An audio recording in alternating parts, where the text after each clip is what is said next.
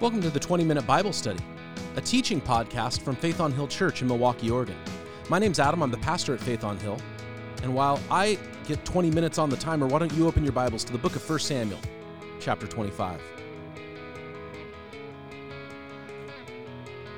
Well, last time we were together, there was a man named Nabal, and he had sent his flocks out into the wilderness for the winter grazing. But they weren't alone. David, who was on the run from the king, and about 600 men were hiding out in the wilderness in what's called the desert of Paran, right where he sent his flocks to. Now, it was a large herd, thousands of sheep and goats and a great number of shepherds. And David, you know, a lot of people could have taken some provision. You could have eaten well off the sheep, and people would have gone, oh, hey, we lost a few sheep. Where did they go? Oh, it must have just been, wolves or, mountain lions or whatever. But David ordered his men, do not harm them. In fact, we're told last week we read how the servants of Nabal felt safer than they had ever felt, protected from bandits and predatory animals, and just, in general, were better off by the presence of David and his men there. So it came time for the shearing in the spring and festivals and harvest. It's a time of abundance and celebration, kind of like our Christmas or Thanksgiving. And David sent messengers to Nabal and said, hey, Nabal, greetings, You can ask your servants. Like, we were out there with them. We did not take anything from them. We did not cause them harm. We were good to you and your people. And we're just asking that whatever you can help us with, please do so. Now, Nabal, we're not told whether he actually believed it or was just saying it to be a jerk, but he was taking the stance that David was a rebellious servant against Saul the king. Now, we know that that's not the case, that David was actually running from Saul, who was trying to unjustly murder him, even though David had done nothing wrong. But for whatever reason, whether he actually believed it or just felt like using that as an excuse, Nabal rejected David's request. And he didn't just say, no, hey, David, I believe that you are wrong. I believe that the king, I believe that the king is the true king and you're rebellious to him. He could have said that. He could have been just like, hey, you know what? I can't help you. Could have been polite about it. But instead, he was vindictive, mean, purposely insulting. And so David responds accordingly and, gets 400 of his men, leaves 200 back to guard everything, and then he gets 400 of his men, and they strap on their swords, and they go, and they are going to waste Nabal. They're going to take him out. One of the servants goes and tells Nabal's wife, Abigail, says, hey, your husband really stepped in it this time, and I'm worried. It wasn't just that he said no, but he basically gave him the finger and then dared them to come at him. Abigail was a prudent woman, so she got these peace offerings, grain, provisions, wine, meat, and she loaded them up on donkeys, and they went out and they met David, and that's where we find ourselves today, where she is. We ended last week with her basically saying, hey, my husband, he's an idiot. Don't take this out on the people around him, Don't do a wicked thing. Verse 28, please forgive your servant's presumption. The Lord your God will certainly make a lasting dynasty for you, my Lord, because you fight the Lord's battles and no wrongdoing has been found in you as long as you live. So Abigail is saying, hey, we know what's going on. We know that you didn't do anything wrong. We've heard how Saul was trying to kill you even though you had been a good servant to him. We know that God has blessed you in your battles as you've defended our people from our enemies. We know how you went and rescued the town of Keilah when the king didn't. We know what's going on. Trust God that he's going to establish your kingdom. Verse 29, even though someone is pursuing you to take your life, the life of my Lord will be bound securely in the bundle of the living by the Lord your God. But the lives of your enemies he will hurl away as from the pocket of a sling. And when the Lord has fulfilled for my Lord every good thing he has promised concerning him and appointed him ruler over Israel, My Lord will not have on his conscience the staggering burden of needless bloodshed or having avenged himself. And when the Lord your God has brought my Lord success, remember your servant." So what she's saying is, look, if God wants you to be king, you're going to be king. And when you take the throne, you will have the ability to say, I fought the battles of the Lord and I did not do this on my own. And you won't have the guilt of knowing that you would needlessly killed a man, his household, his whole town, when the Lord could have taken care of this for you.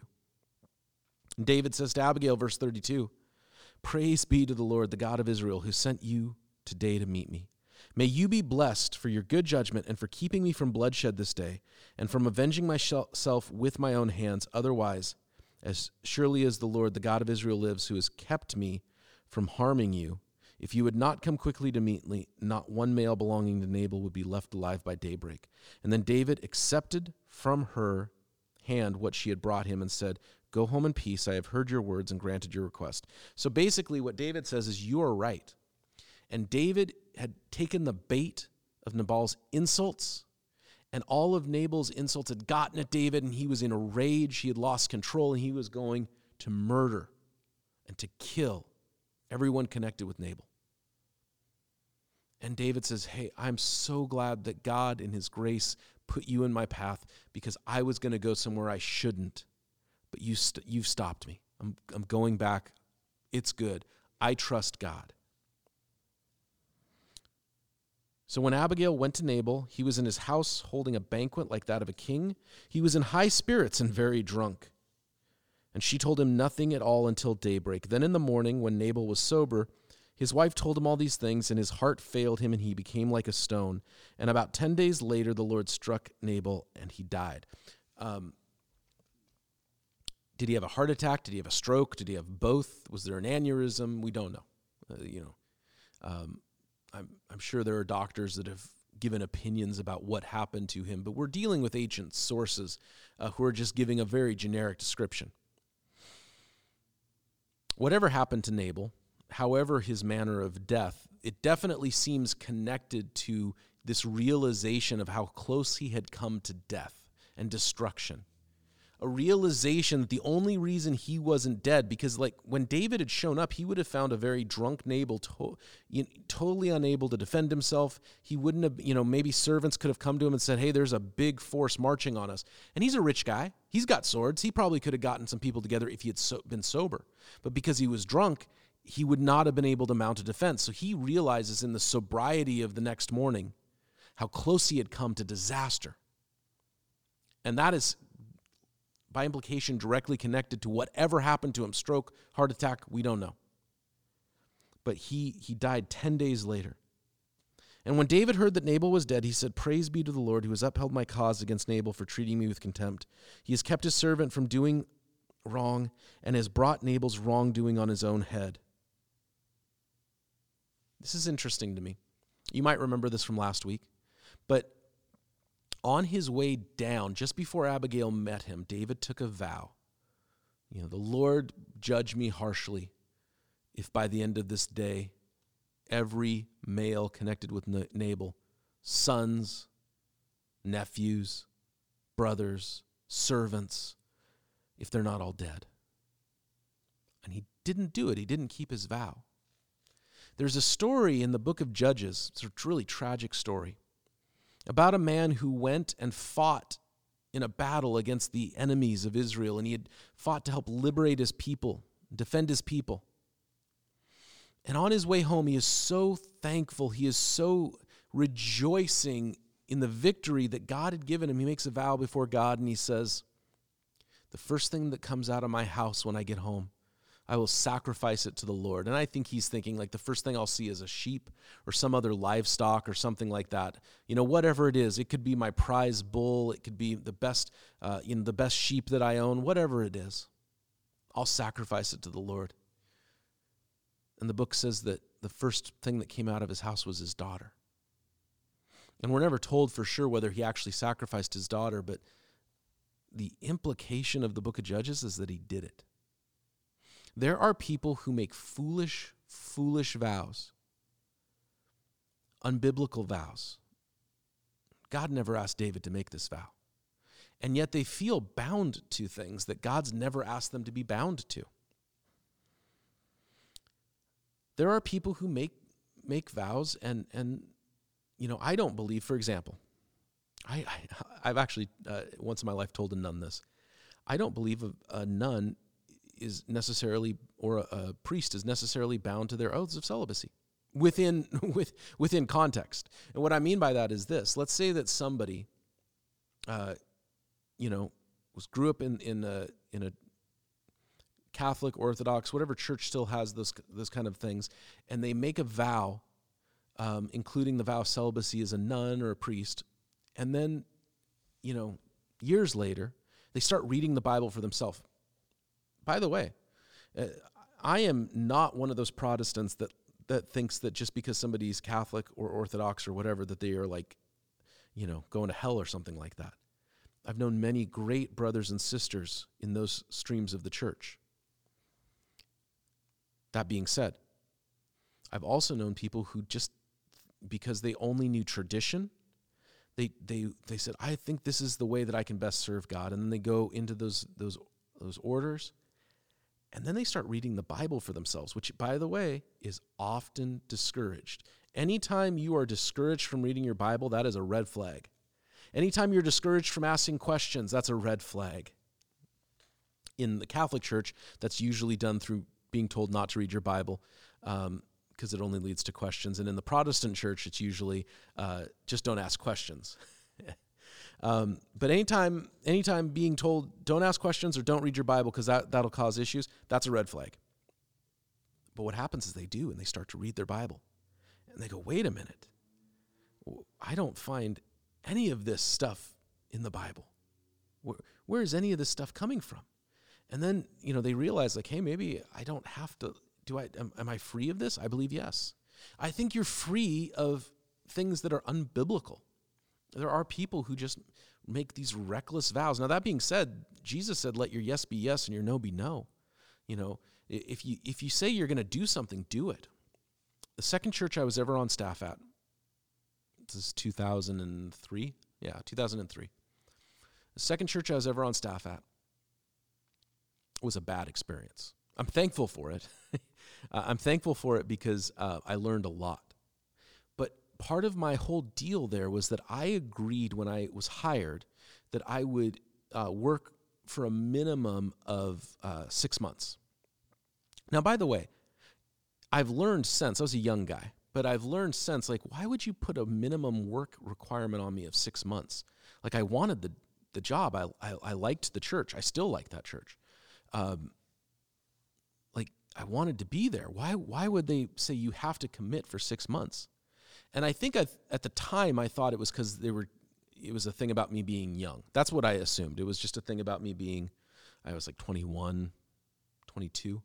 And so I thought, oh, okay, it's just a thing about me being young. They think I'm flaky, that, young people are flaky or something like that.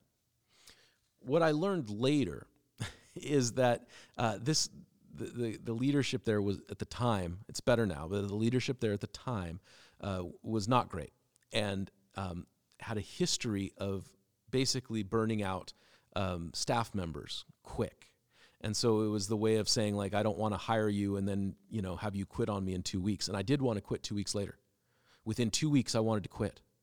Like, I knew it was bad right away. I knew this was a bad situation. It wasn't abusive. If anybody's in an abusive situation, they should leave right away. But I felt compelled, like, you know what? I said I would be here for 6 months, so I'm going to stay here for 6 months. And I was there exactly 6 months. I remember I would get off work and I would just go drive. I would just drive and pray. That's the way I got through those 6 months. It was tough. I hated it, but I would drive and I would pray. And I said, you know what, Lord, I said 6 months, I'm going to be there. And it was, I think, good for me. Now, that being said, like, there are other times where I've, like, realized something wasn't healthy, like, and I've been gone quick, because I don't think if you're in an abusive situation, you should be around. I don't think anybody's held to some, like, well, I know, but I said I really don't think that if you're married and your spouse is hitting you, that you have to stay in the house. Get out of there. Get to safety. Where am I going with all this? David didn't fulfill a vow he made that was an evil vow. He had made this vow, he had made this pledge, but he was willing to be wrong and have people say, oh, David broke his word, and still do what was right in God's eyes. He was going to do an evil thing. God, in his mercy, shook him up and said, hey, David, don't do this thing. And he repented and he acted rightly. Now he's praising God for it. Then David sent word to Abigail, asking her to become his wife. His servants went to Carmel and said to Abigail, David has sent us to take you to become his wife.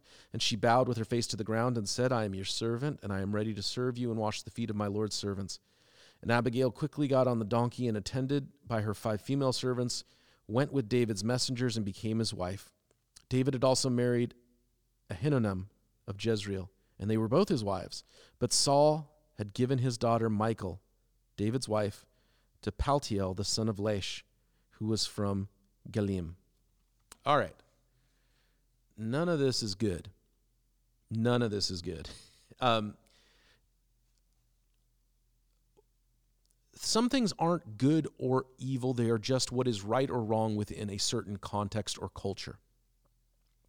Some things, it's like, how should somebody dress? What words should somebody use? There are words that are not offensive to me or my generation at all, but they are incredibly offensive to my grandparents' generation. I told this story before. I know I have. I don't know if it was this podcast or a Sunday morning or whatever, but I remember being at a Thanksgiving years ago, and my brother said a word that is not offensive in any way to anyone my age or younger. It's incredibly offensive to my grandparents' generation, and I remember he was like, dude, don't say that here. Why? Because we're at Aunt Betty's house. Aunt Betty is our great aunt. She's still with us. She just lost her husband, but they're the oldest relatives we have now, and I just love her to death. She's just a great woman. And to be respectful, I said, it's not wrong for you to say that word. It's wrong in this context. So there are things that aren't right or wrong so much. It's just that's the context. In the context of Israel, they had this concept of the kinsman redeemer. In fact, David would have known this very well because his grandfather and grandmother are the most well-known example of this story. Ruth and Boaz. Nabal, the husband of Abigail, died. It was right and appropriate that the kinsman redeemer be at least given the chance to come and do his duty and marry Abigail. That's what would have been expected. David is breaking the rules of the culture. And I know that our culture loves breaking the rules. I mean, literally every Disney movie, the whole point of a Disney movie for the last 20, 25 years has been this. We're going to go to a different culture other than America, and we're going to tell you how wonderful it is to be multicultural. But then we're going to do the most American thing possible. And in a culture that values community, we are going to celebrate the individual, and basically they're going to go off and do their thing, and then we're going to expect the community to say that's okay. Which is the total opposite of how most of the cultures that go, like China, Thailand, Raya and the Last Dragon is like one of my favorite Disney movies the last few years. It's all the same thing. This idea of we're going to go somewhere else and we're going to pretend to celebrate culture, but what we're really going to do is we're going to imperialistically bring American culture into it. In their culture, this would have been a bad thing. He also wasn't supposed to take another wife. Now, Saul had taken away his first wife, and I wouldn't hold that against David. That was an evil thing that Saul did. But he had taken up with someone else, too. He was starting to amass wives for himself, something the king was not supposed to do. And this caused trouble for him later on. Even before he became the king, what he was doing there caused trouble for him in his later years as king. And it caused great trouble for his sons and his grandsons and all who would come after him, because he didn't follow the Lord in this way and in this place. Now, it's interesting, as bad as all of this is, and it's one of those things that you're not going to see as bad at first. You might go, what's the big deal? He loves who he loves. The bad stuff comes later. The bad stuff comes down the road. The bad troubles come some ways decades later. But as much as there's bad here, you can also make an argument for the Lord's goodness. David could have gone and taken her as his wife after killing her husband, but he didn't. And I kind of think that was something he would have been down for, but he didn't. And he's praising the Lord because in his time, the Lord took the victory. Somebody might be horrified that that's the application that I'm drawing there, but I think there's a place for it. Whatever's going on, I think it's good to remember that David is not a perfect person, but God's grace reaches into our imperfection and brings his true perfection, his holiness, his salvation. I want to thank you for joining us for another episode of the 20-Minute Bible Study. New episodes are released on our Facebook page, on faithonhill.com, Spotify, and Apple Podcasts. You just have to search Faith on Hill. You can follow us on social media at Faith on Hill. My name's Adam. I'm the pastor here. My email is adam@faithonhill.com if you have any questions or just want to say hi. We'll see you again for another episode of the 20-Minute Bible Study.